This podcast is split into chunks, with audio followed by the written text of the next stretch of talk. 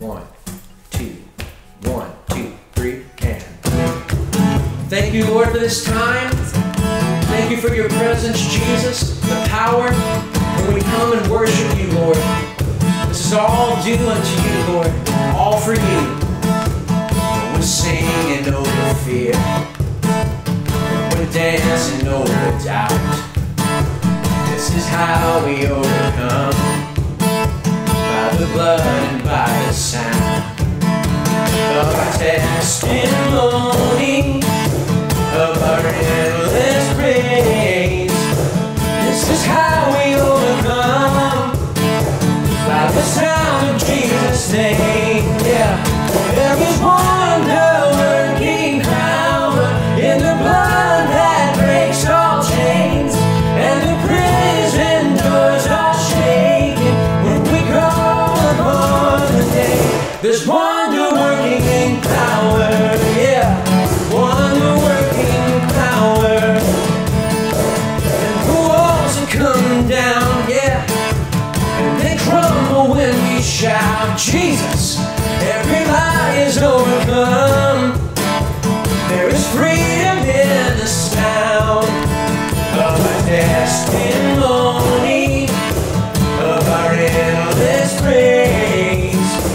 This is how we overcome, by the sound of Jesus' name. Yeah, there is wonder-working power in the blood that breaks all chains, and the prison doors are shaken when we call upon the nation. There is wonder-working power in the blood that breaks all chains, and the prison doors are shaken when we call upon the name.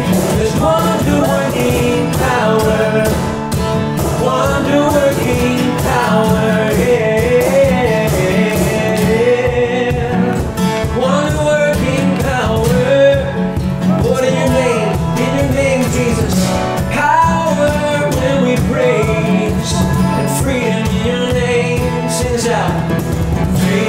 Lord, in your name, Jesus. Freedom is found in the blood of the Lamb. Freedom is found in the scars of your hands.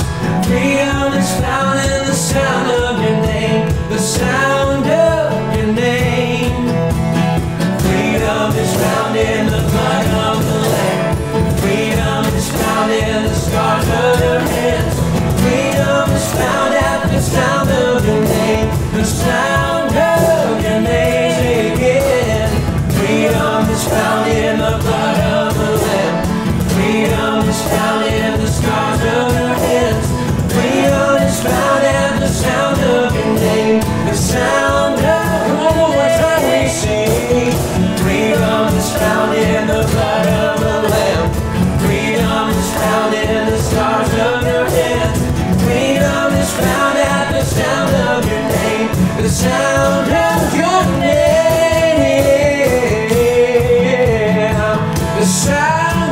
name, yeah. There is wonder-working power in the blood that breaks all chains, and the prison doors are shaking when we call upon the name. There is wonder-working power in the blood that breaks all chains, and the prison doors are shaking when we call upon the name. There's wonder-working power, wonder-working power, yeah, wonder-working power, wonder-working power, yeah, wonder-working power in the blood of the Lamb, in the name of Jesus. I give you all we are, I give you all I am. Won't you say that? Freedom is found in the blood of the Lamb. Freedom is found in the scars of your hands. Freedom is found at the sound of your name, the sound of your name, Jesus. Freedom is found in the blood of the Lamb. Freedom is found in the stars on your hands, and freedom is found at the sound of your name, the sound of your name. Freedom is found in the blood of the Lamb. Freedom is found in the stars of your hands, and freedom is found at the sound of your name, the sound of your name, Jesus, the sound of your name, Jesus,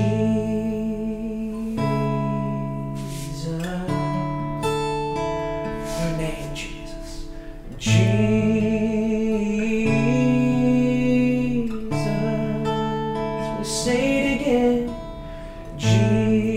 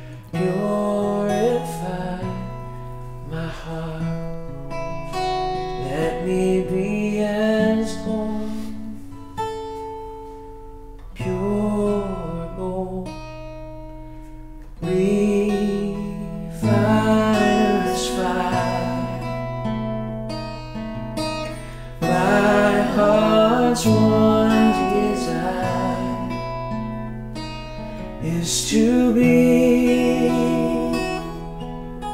holy, set apart for you, Lord. I choose to be holy, set apart for you, my Master, ready to do.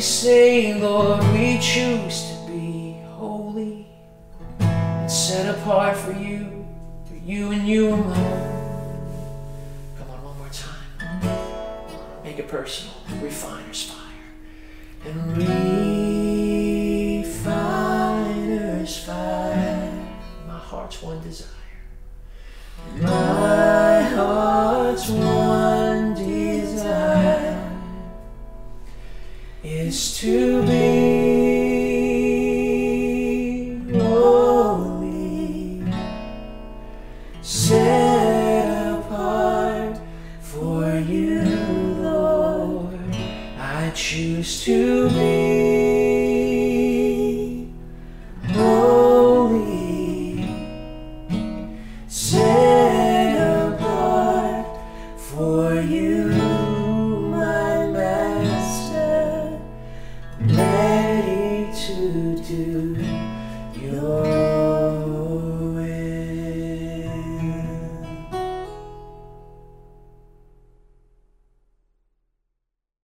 Good morning, everyone. Thanks for joining us for Anchor at Home. I want to remind everyone to continue to check the website for updates concerning the Anchor Church. We also want to say we are so excited to be with you for our first in-person service in a while, starting next Sunday, June 7th. Be sure to check the website. That's theanchor.me.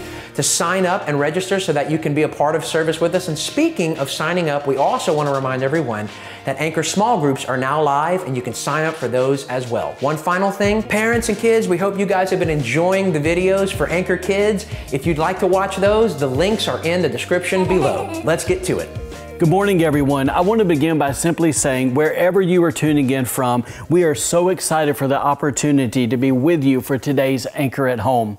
As I was preparing for today's message, I was reminded of one of our summer camps from when I lived and youth pastored in North Carolina. Now, outside of the incredible move of God that happened that week, the main thing that's been sticking out to me over the past few days was how when my friend, that year's camp speaker, when he kept referring to the students as one word while he was preaching. It's kind of hard to explain, but it's like when he would call the students this one word, it was like in my spirit, it would just jump as if God was stamping his approval on it, saying, yes, that's the way I see them too. Now, maybe you're sitting there going, man, what in the world was that one word? The one word was simply this. It was the word leader. With that in mind, it has been my experience that when a speaker like Damon looks at a crowd of people like those students and says, God has called every one of you to be a leader, most people in the audience nod their head in agreement. They may give a good, well, amen. But in all reality, when it comes down to it, they really struggle to believe that word in their heart.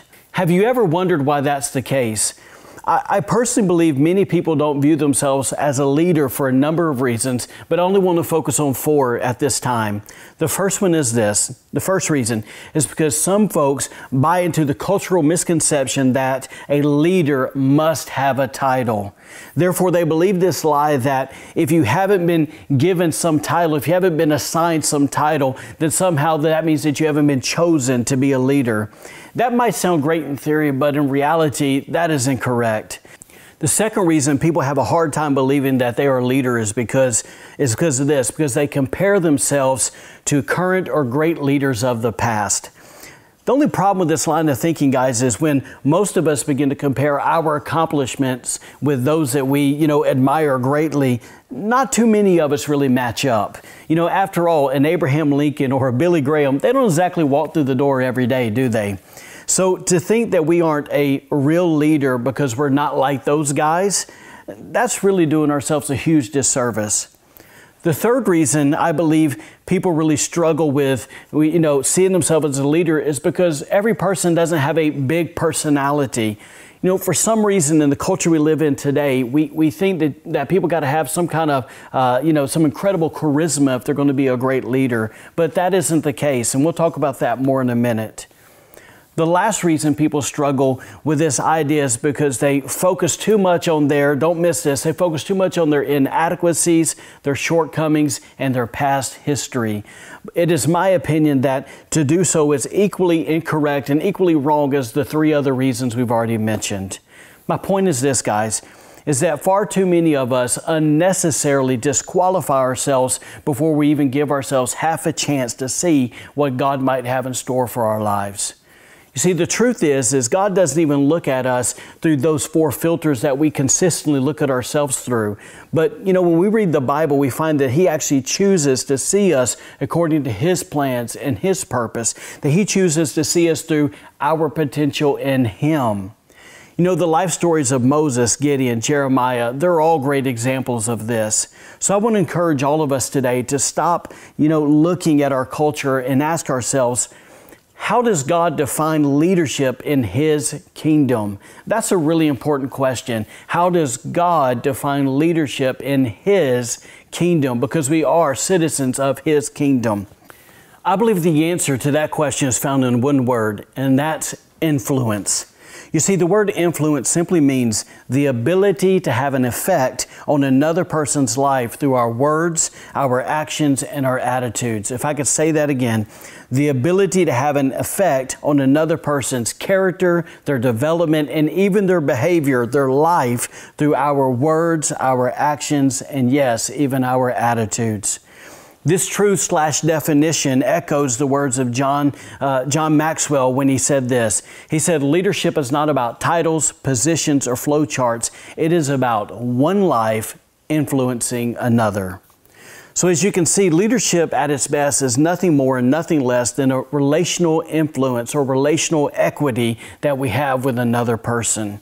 So with those thoughts in mind, let's look at how Jesus defined it in Matthew chapter 5. He said this, he said, your lives are like salt among the people, but if you, like salt, become bland, how can your saltiness be restored? Flavorless salt is good for nothing and will be thrown out and trampled on by others. And then verse 14 says, your lives light up the world. Let others see your light from a distance, for how can you hide a city that stands on a hilltop? And who would light a lamp and then hide it in an obscure place? Instead, it's a place where everyone in the house can benefit from its light. The first thing I want us to notice from this short passage of Scripture is this, is that Jesus refers to our relational influence as salt and light. Which means this, because of our influence as salt, we have the responsibility to live our lives in such a way that it would make others thirsty for Jesus, that it would make them thirsty for the very one who is the living water.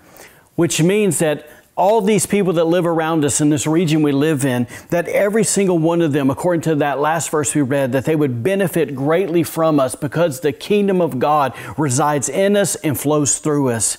The second thing I want us to notice here is the outcome of what happens when a believer actually chooses to become a person of influence, when they actually choose to become the salt and the light in the area they live in. It says this in verse 16. Jesus said, let your light or let your influence shine before men, that they may see your good works and glorify your Father in heaven. In other words, Jesus said that He desires that the result from our words, the result from our actions, the result from our attitudes would be, so impactful that it would make such a statement that every single person that we come into contact with, that they would ultimately want to know and glorify the God that we know. All right, let's sit on this idea of influence for another minute. Have you ever wondered why influence is so powerful? I believe the reason is pretty simple. I believe it's because of this, because we all have it. See, through the power of influence, every one of us have the ability to affect someone every day. It is true. People are impacted by what we say and by what we do every single day, if we realize it or not. So when you begin to consider that, realize this, guys, that you do have a voice, that your actions and your attitude do hold weight with others, that your love for God is noticed, that people are watching you. And if we realize it or not, guess what? They do emulate and follow us. So guess what? All of that means simply this, that we are qualified to be leaders in the kingdom of God. If you don't believe me, listen to this. Sociologists tell us that the most introverted person, so if you're in your mind for a second, imagine the most introverted person you know. Some of you guys may be sitting there going, yeah, that's me. But sociologists tell us that the most introverted person will influence 10,000 people in an average lifetime. That's incredible. Think about it, that no matter how shy we are, we all have an opportunity to affect an amazing amount of people, and that's not even trying, according to that sociologist. And how do we do it? Simply by our words, once again, by our actions and by our attitudes. So imagine what would happen with me for a moment if we actually became intentional in using our influence for the kingdom of God. Like, what would happen if we actually began to live our lives in a way where we made Matthew chapter 5, verses 13 through 16, our daily goal? I believe the results would be absolutely staggering at what God would do through us. All right, so I want to take a minute just to take this a touch deeper. I hope as you're hearing this that you are realizing that a part of the real issue today isn't whether or not we will have influence or whether we will lead someone, because we're already doing that if we realize it or not. But the question is really this, what kind of influencer and what kind of leader will we choose to be? Listen to this quote that I read years ago by J.R. Miller. He said this, he said, there have been meetings of only a moment which have left impressions for life, for eternity. That's kind of worded a little different than we taught today, but it simply means this, that there's been times in the past where one person met another person and made an impact on them for their life. But then he goes on to say this.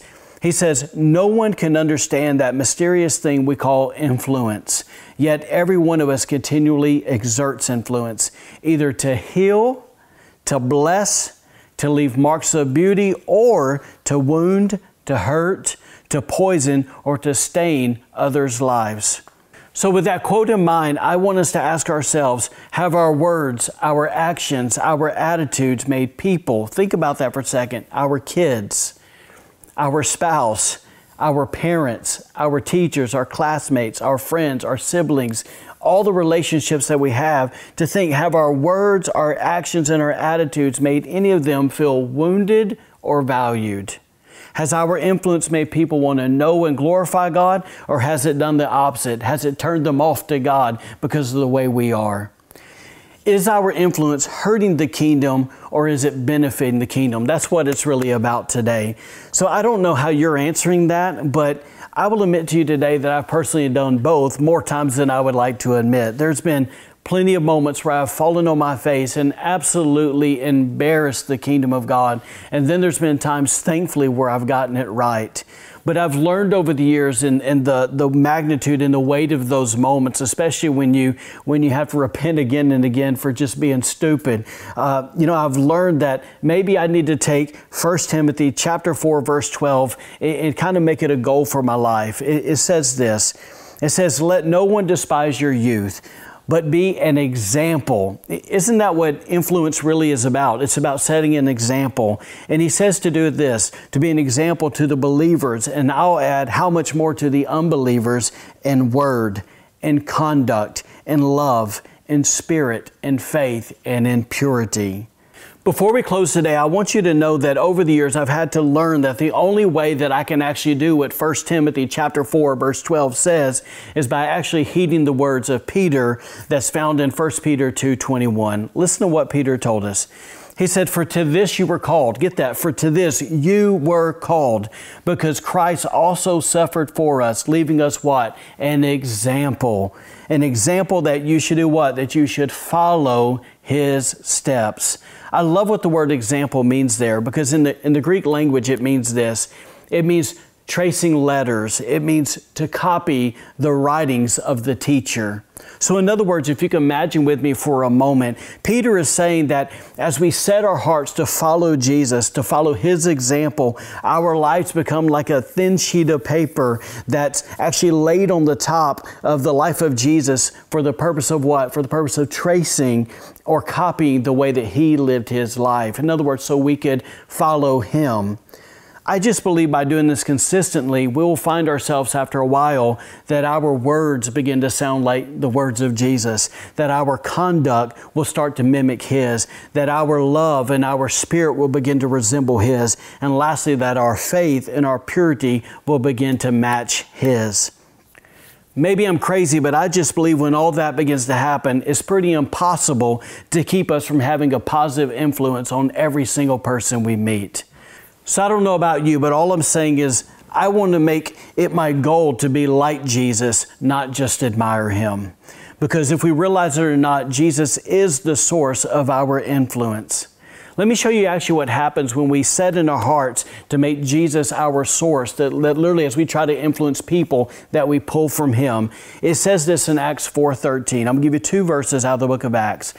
It says, now when they saw the boldness of Peter and John and perceived that they were uneducated and untrained men, meaning that these guys weren't professionals like the Pharisees, it says that when they looked at them, they marveled and they realized that they had followed Jesus.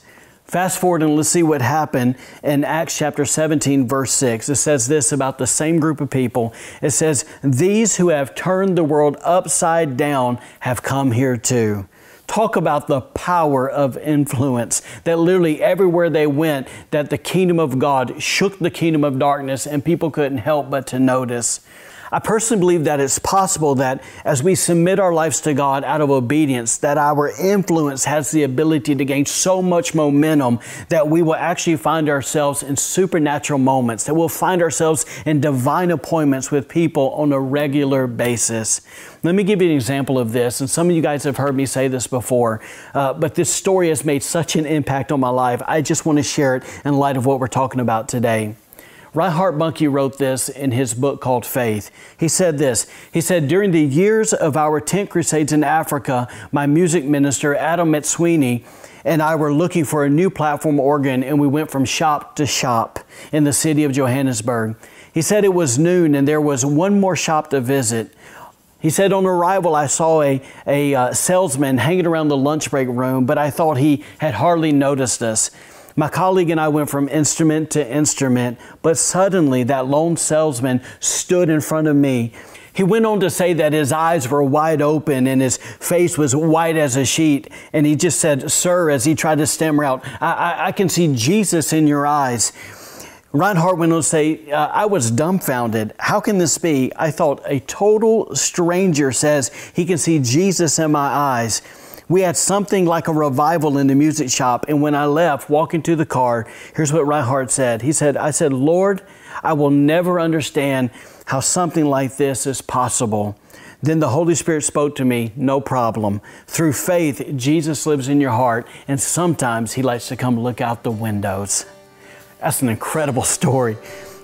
Isn't it amazing to think about how when we walk with Jesus, even our very presence can change atmospheres when we walk in the room? Isn't it crazy how our very presence can make an incredible impact for the kingdom of God?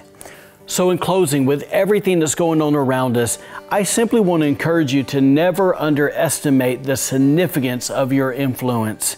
Don't pull back from the idea that you have the ability to influence every single person that you come into contact with this moment. Don't downgrade your calling. Don't overlook the opportunities or the power of a God-ordained moment that could potentially be surrounding you even today. I want you to know today that your life matters, that you were made to make a difference. Please, whatever you do, don't ever doubt that in Jesus' name.